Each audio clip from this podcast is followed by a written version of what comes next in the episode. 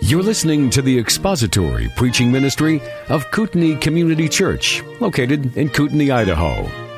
We pray that Christ is exalted and your spirit is blessed by the teaching of God's Word. For more information about Kootenai Church, please visit us online at kootenaichurch.org.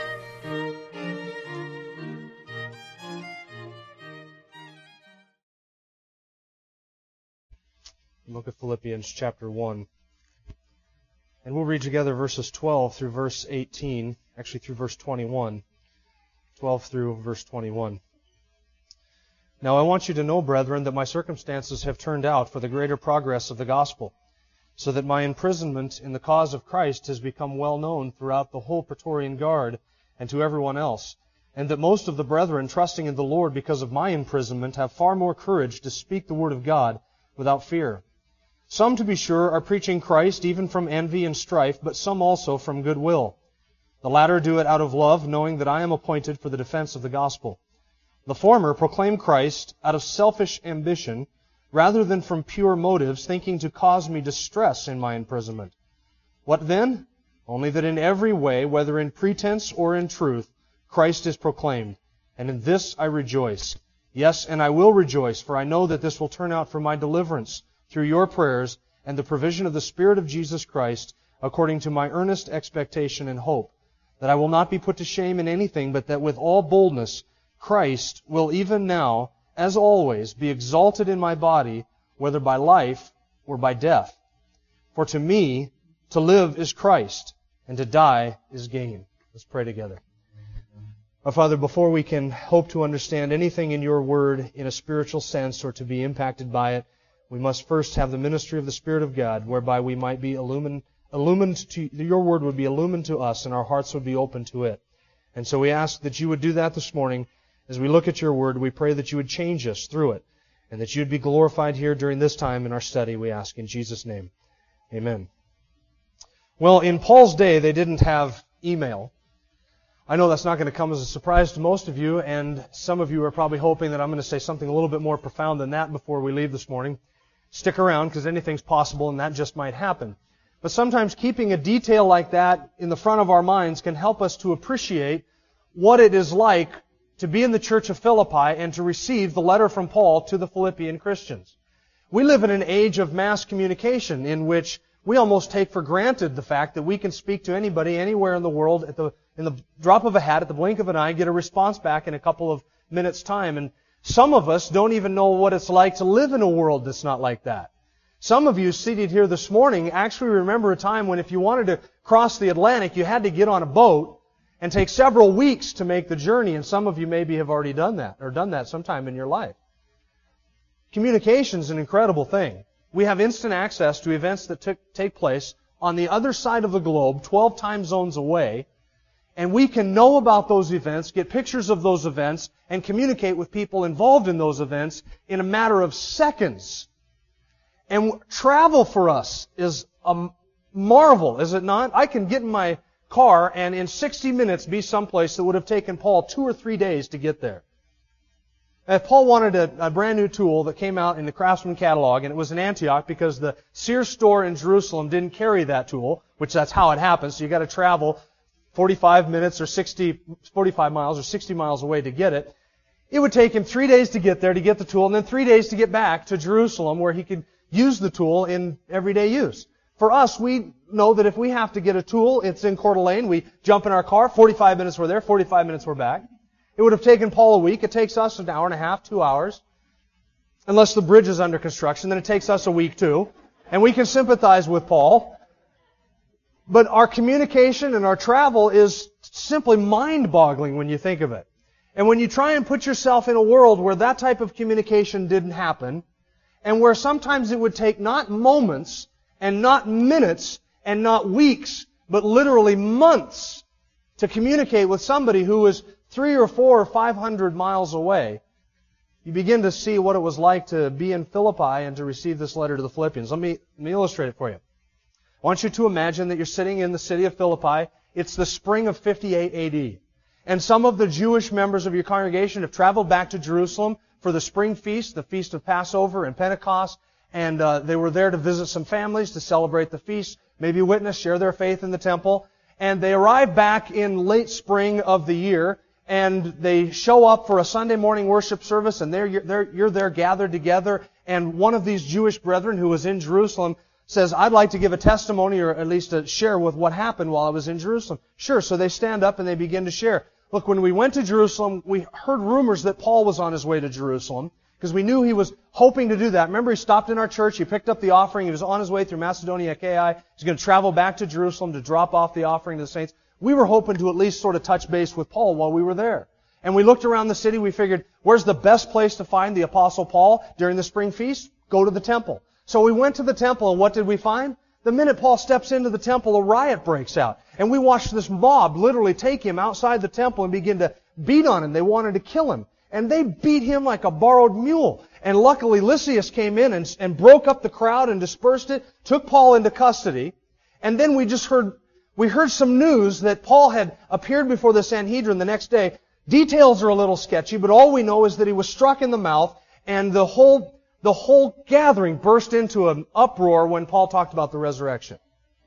And so we wanted to go in to encourage Paul because, of course, we know the beloved apostle. So we decided we would go into the barracks the next morning and visit Paul, encourage him, see if we could provide anything, pray with him, uh, maybe minister to him in some way. And we got to the barracks and we found out that under the cover of night they had rushed Paul out of the city. And we don't even know where they took him. All we know is they took him out of the city. And then we found out that there had been a plot formed to take his life and that 40 men had taken an oath not to eat or drink until they killed the apostle Paul. So Lysias had to rush him out. We don't know where they took him. We don't know how long he's going to be gone. We don't know what's going on. Wish we could tell you more. So then you wait. Not moments. You don't go in and get on the internet and click and find out, okay, what happened to the apostle Paul? Just email Timothy and Titus and see what's going on. Now you don't get that at all. You wait maybe a couple of months. And then word comes through somebody else. Hey, we heard that the apostle Paul, when he was taken out of Jerusalem, was taken to Caesarea, and he stood trial before Festus. Well, has Festus ruled on his case? Is he innocent or guilty?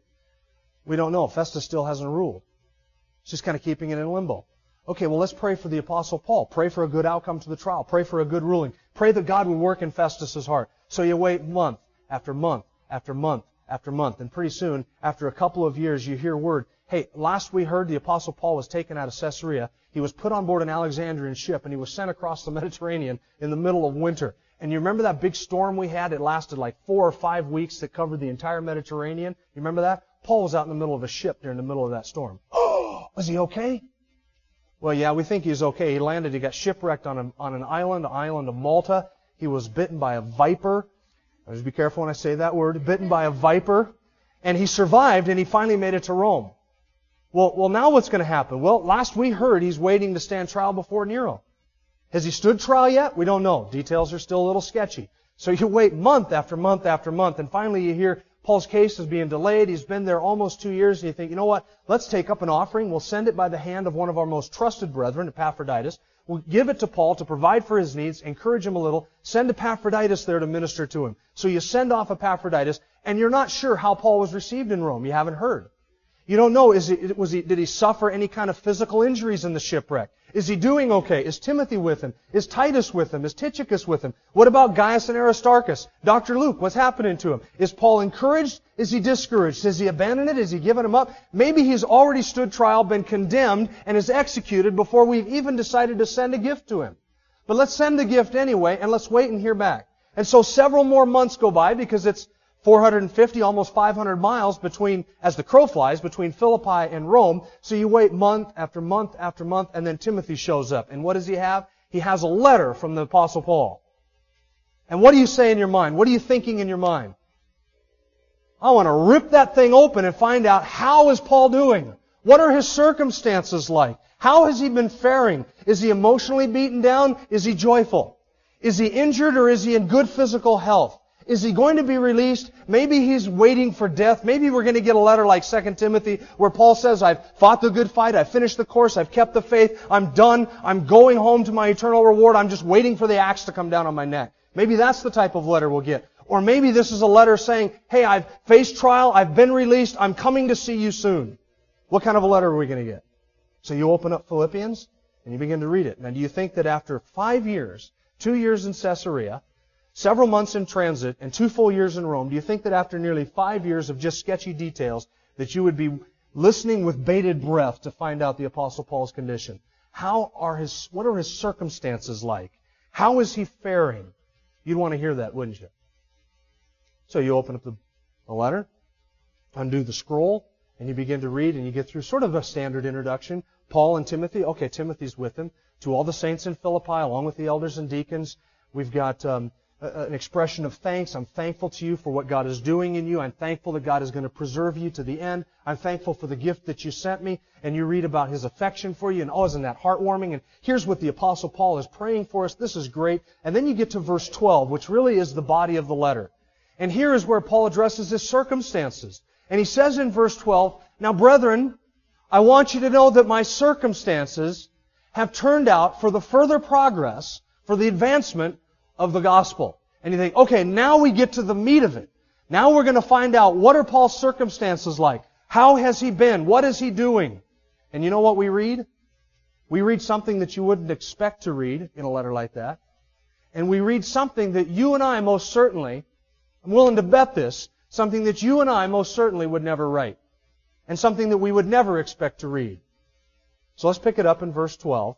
And we're going to see how the Apostle Paul's circumstances furthered the gospel because his imprisonment had an, an impact, an influence in two spheres. First, among the Praetorian Guard, and then second, among the other Christians in Rome. Look at verse 12. Now I want you to know, brethren, that my circumstances have turned out for the greater progress of the gospel, so that my imprisonment in the cause of Christ has become well known throughout the whole Praetorian Guard and to everyone else and that most of the brethren, trusting in the Lord because of my imprisonment, have far more courage to speak the word of God without fear. Now, originally I thought we were going to get all the way through verse 17 and 18 of the passage, but it's too much to deal with in one Sunday. So we're going to split it up. We're going to look at these two places where Paul's imprisonment had an influence amongst the Praetorian Guard and then in, among the Christians in Rome. And then next week we'll look at the people who were preaching Christ in the city of Rome and what their motives were. Now, verse 12 sort of indicates to us a transition. Now, brethren, I want you to know. I don't want you to be ignorant, brethren. You can tell that he's dropping the introductory comments of verses 1 to 11, and he's saying, I don't want you to be ignorant. I want you to know that my circumstances have turned out for the greater progress of the gospel. Now, they, Paul knew that they had been praying for him. He mentions that down in verse 19. This is going to turn out for my deliverance through your prayers for me. He knew that the church was praying for him. He knew that the church was concerned, and the church was asking questions that in the similar situations you and I would be asking as well. We would be asking questions like this. Why is it that the Lord allowed the apostle Paul to be seized in the temple and arrested and undergo all of that and to be bound up for five years? Out of the 15 years of his ministry, five of it was spent in prison. Why does the Lord allow that to happen? This man had such a passion for souls. He was so affected so mentally gifted, so spiritually gifted, so powerful and so dynamic in his ministry. He accomplished more in 10 years than 10 people do in 10 lifetimes. Why is it that the Lord would allow him to undergo all of these afflictions and the trials and the circumstances that turn sour? What's behind all of that? You and I ask the same questions when circumstances turn sour in our lives, don't we? Why me, Lord? Why this at all? What are you hoping to accomplish through this? Through the death of a child, through the terminal illness of a spouse, through an illness of a loved one, through a cancer diagnosis, through a horrific car accident. Lord, what are you hoping to accomplish in these circumstances? Why me or why that person? Why now? You could ask the same thing of Paul's circumstances and situations. What possible good could come from him being locked up in a prison for five years. If you were Satan and you wanted to mastermind a plan to stop the spread of the gospel in the first century, your number one objective would be whom? Paul. You would know, if I can take this guy down, I might be able to stomp out this whole movement. And he tried and he tried and he tried. We see it all the way through the book of Acts, all of his plans, all of his schemes. They all failed. But then we look at Paul's imprisonment and we say, wow, what an accomplishment. Satan was able to put him in a prison for five years. That must have squashed everything. What a, what a horrific thing that is. Well, Paul writes to the Philippians. He knows they're thinking this. He knows they're wondering these things. These things are on the top of their mind. And so what does he say? Brethren, I want you to know that my circumstances have actually turned out for the furtherance or the propagation, the progress of the gospel. Now, friends, I want you to know, notice what Paul does not say in addressing his circumstances. Do you notice he doesn't say this? Brethren, I want you to know that my situation, my condition, not as bad as you might first have heard. I want you to know I'm in my own rented quarters. Things are good. I got a Praetorian guard, sometimes two, stationed with me 24 hours a day, seven days a week. I have unfettered access to my friends. They come. I'm able to teach and preach unhindered. Rent is a little steep, but I've got this little apartment on the, on the corner of First and Nero Avenue, and real estate's going through the roof, but God has provided, and things are good. I, I'm not able to go out. I'm, I'm sort of bound here at home. People can come to me. It's not horrible, but it's not real good. You notice he doesn't say that? Notice he doesn't say anything about his condition whatsoever. My circumstances, Paul said. And you're sort of waiting with bated breath. Tell us about your circumstances, Paul. And he doesn't even tell you anything about his circumstances. Now, is that frustrating or what? We want to know how things are going with you, Paul. And all he says is, my circumstances have turned out for the greater progress of the gospel. He doesn't give out any kind of vindictive, vehement, hateful, uh, hateful, hostile, hateful speech toward his enemies or to those who have caused his problems. Doesn't do that. Doesn't talk about his circumstances. Doesn't lament them at all. Now I, myself, and let's all be honest here this morning, we would complain, wouldn't we? We would complain. Now listen, I want you to know up front. I would sanctify my complaints by making them sound very holy. I would dress them in all sorts of Christian garb. I would say, I'm not free to preach the gospel like I would really like to. I'm not free to travel around and to serve others as, as I would really hope to. I'm not free to go out and plant other churches and I'm sort of pigeonholed here in my own little rented quarters and things are horrible, but God is good.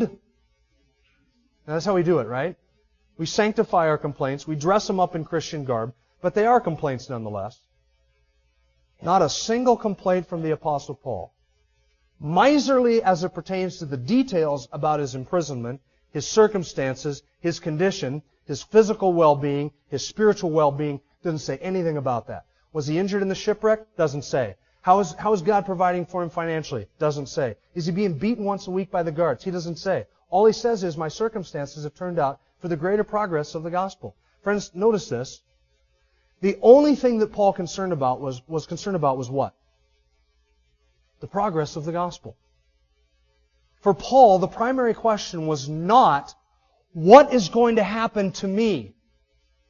For Paul, his primary question was, what is going to happen to the gospel as a result of what happens to me?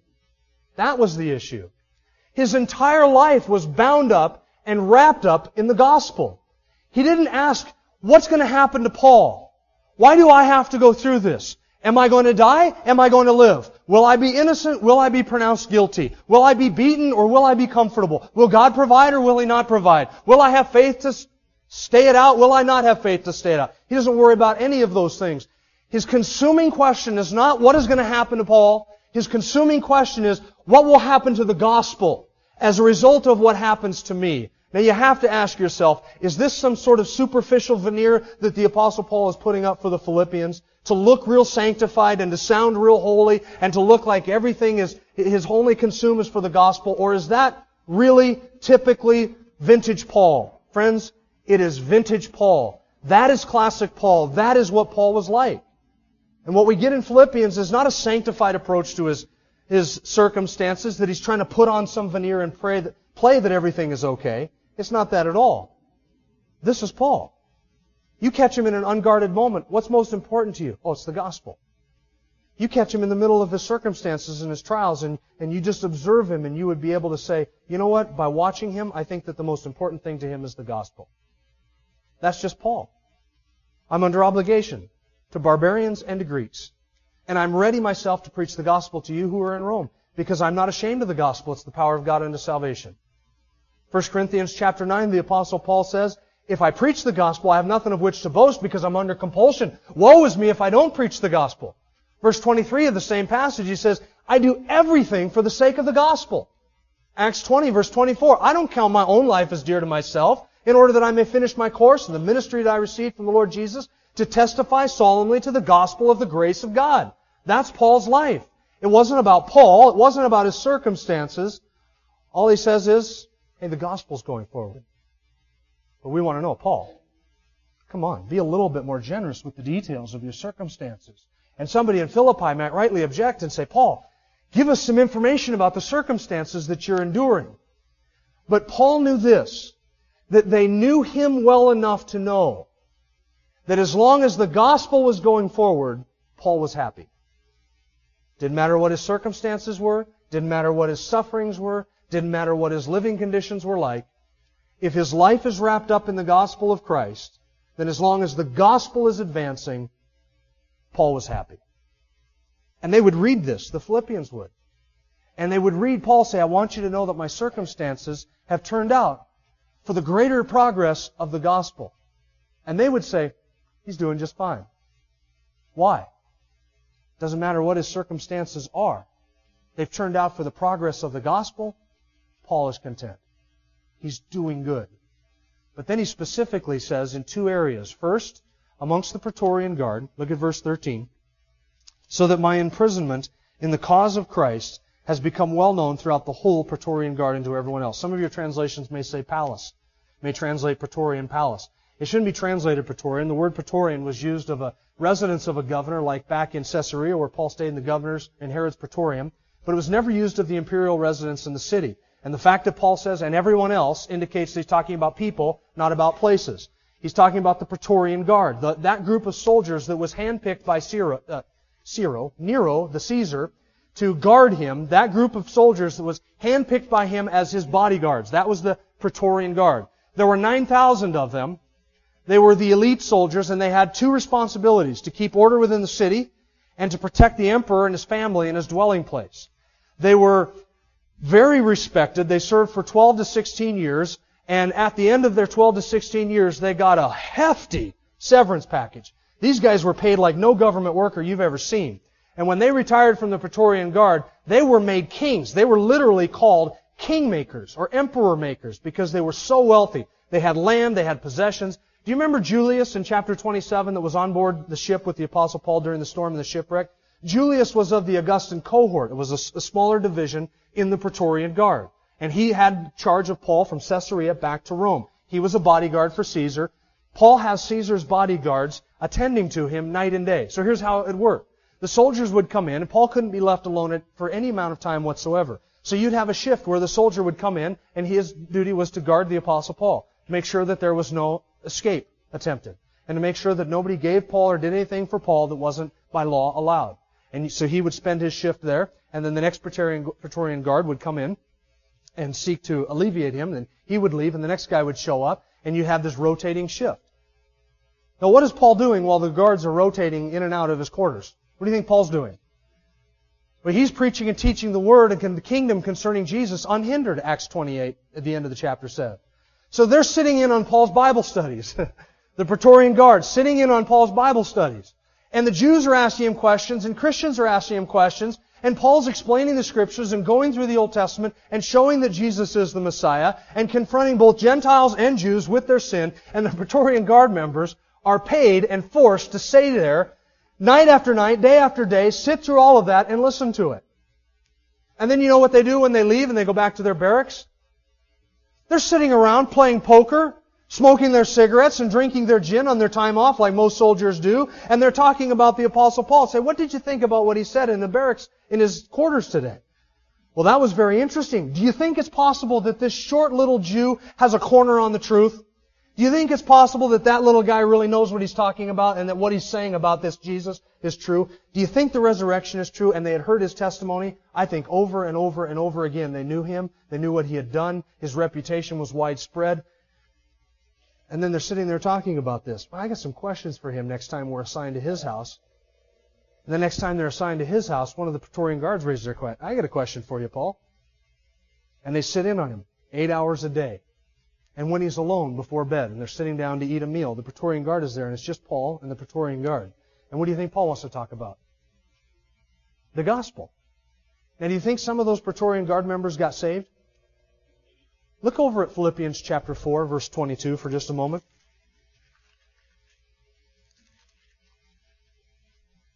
Paul writes, All the saints greet you, especially those of Caesar's household. Listen, Christians in Nero's home? Tell me, how did that happen? How did there get to be Christians in Nero's household? Do you know anything about Nero? Nero? Do you know how wicked and depraved and wicked and mentally unstable that guy is? And Paul sent greetings from saints, believers, who were in Nero's home. How did those people become Christians? I think it was largely through the influence of the apostle Paul. Because for two years, Paul's evangelizing Nero's bodyguards. And the people who have first-hand access to Nero, to his family, to his servants, to his home, Paul's sharing Christ with them. So then he writes to the Philippians and he says, look, you got to understand, my circumstances don't mean anything to me because the gospel is progressing and my imprisonment in the cause of Christ is becoming well known throughout the whole Praetorian Guard. They're all talking. I'm the talk of the barracks. I'm the talk of the town. There are believers within Caesar's bodyguard detail and believers within Caesar's home.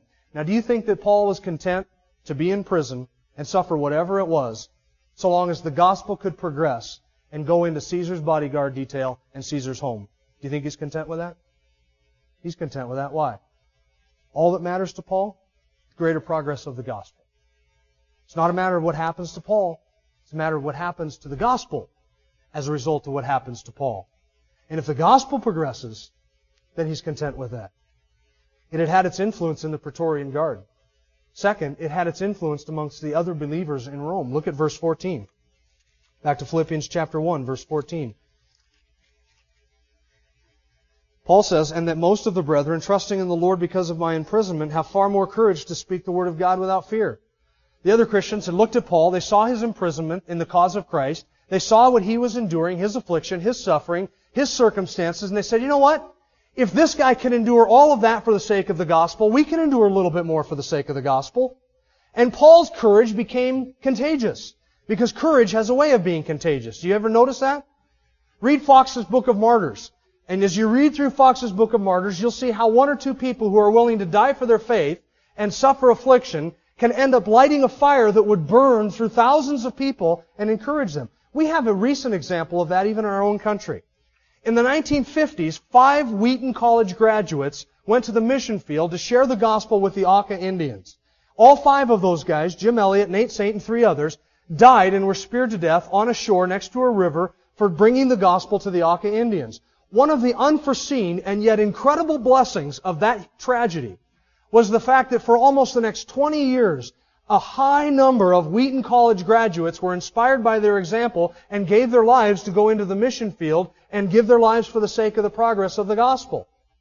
For almost 20 years, the number of missionaries going to foreign fields and giving their lives for the sake of the gospel went right through the roof.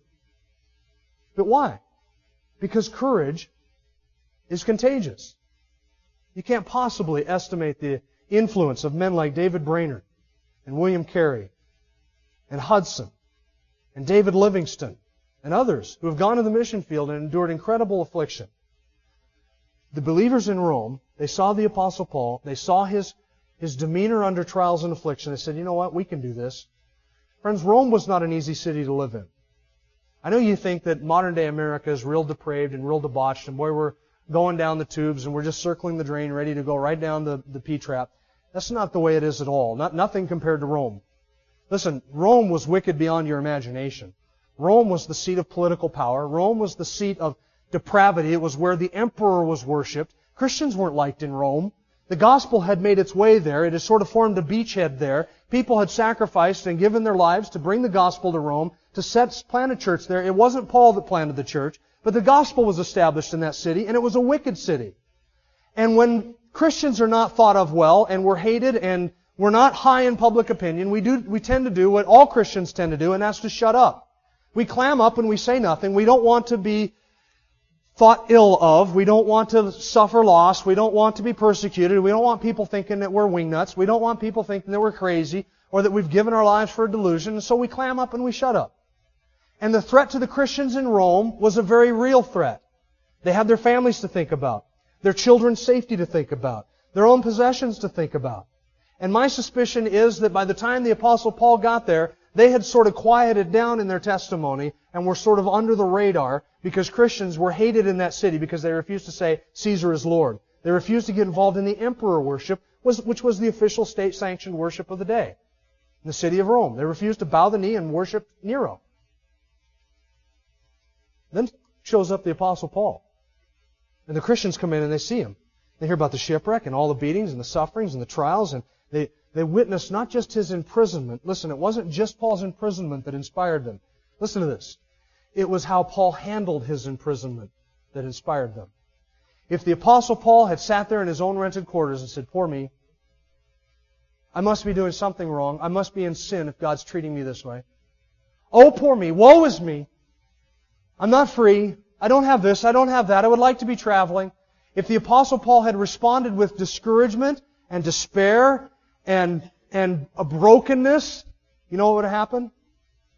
That's contagious as well. And the other Christians would say, if the great apostle can't handle imprisonment and come through it with joy, what hope do we have? And then they would get even quieter. But that's not what they observed in Paul. They observed a tenacity, an unbreakable spirit, a spirit wrought, God given joy in the midst of those afflictions, and a focus on the gospel and the progress of the gospel that was second to none. And the believers there said, you know what? If God sends us to a prison, He'll go to the prison with us. And if God has a prison for me, then I'll be in the prison and I'll be with Christ. And I would rather have what Paul has in prison than be quiet outside of the prison and have freedom. And so they saw his imprisonment. They saw his response to the imprisonment. Kind of stiffened up their spine. They said, you know what? We can do this. We'll go out and we'll preach the gospel too.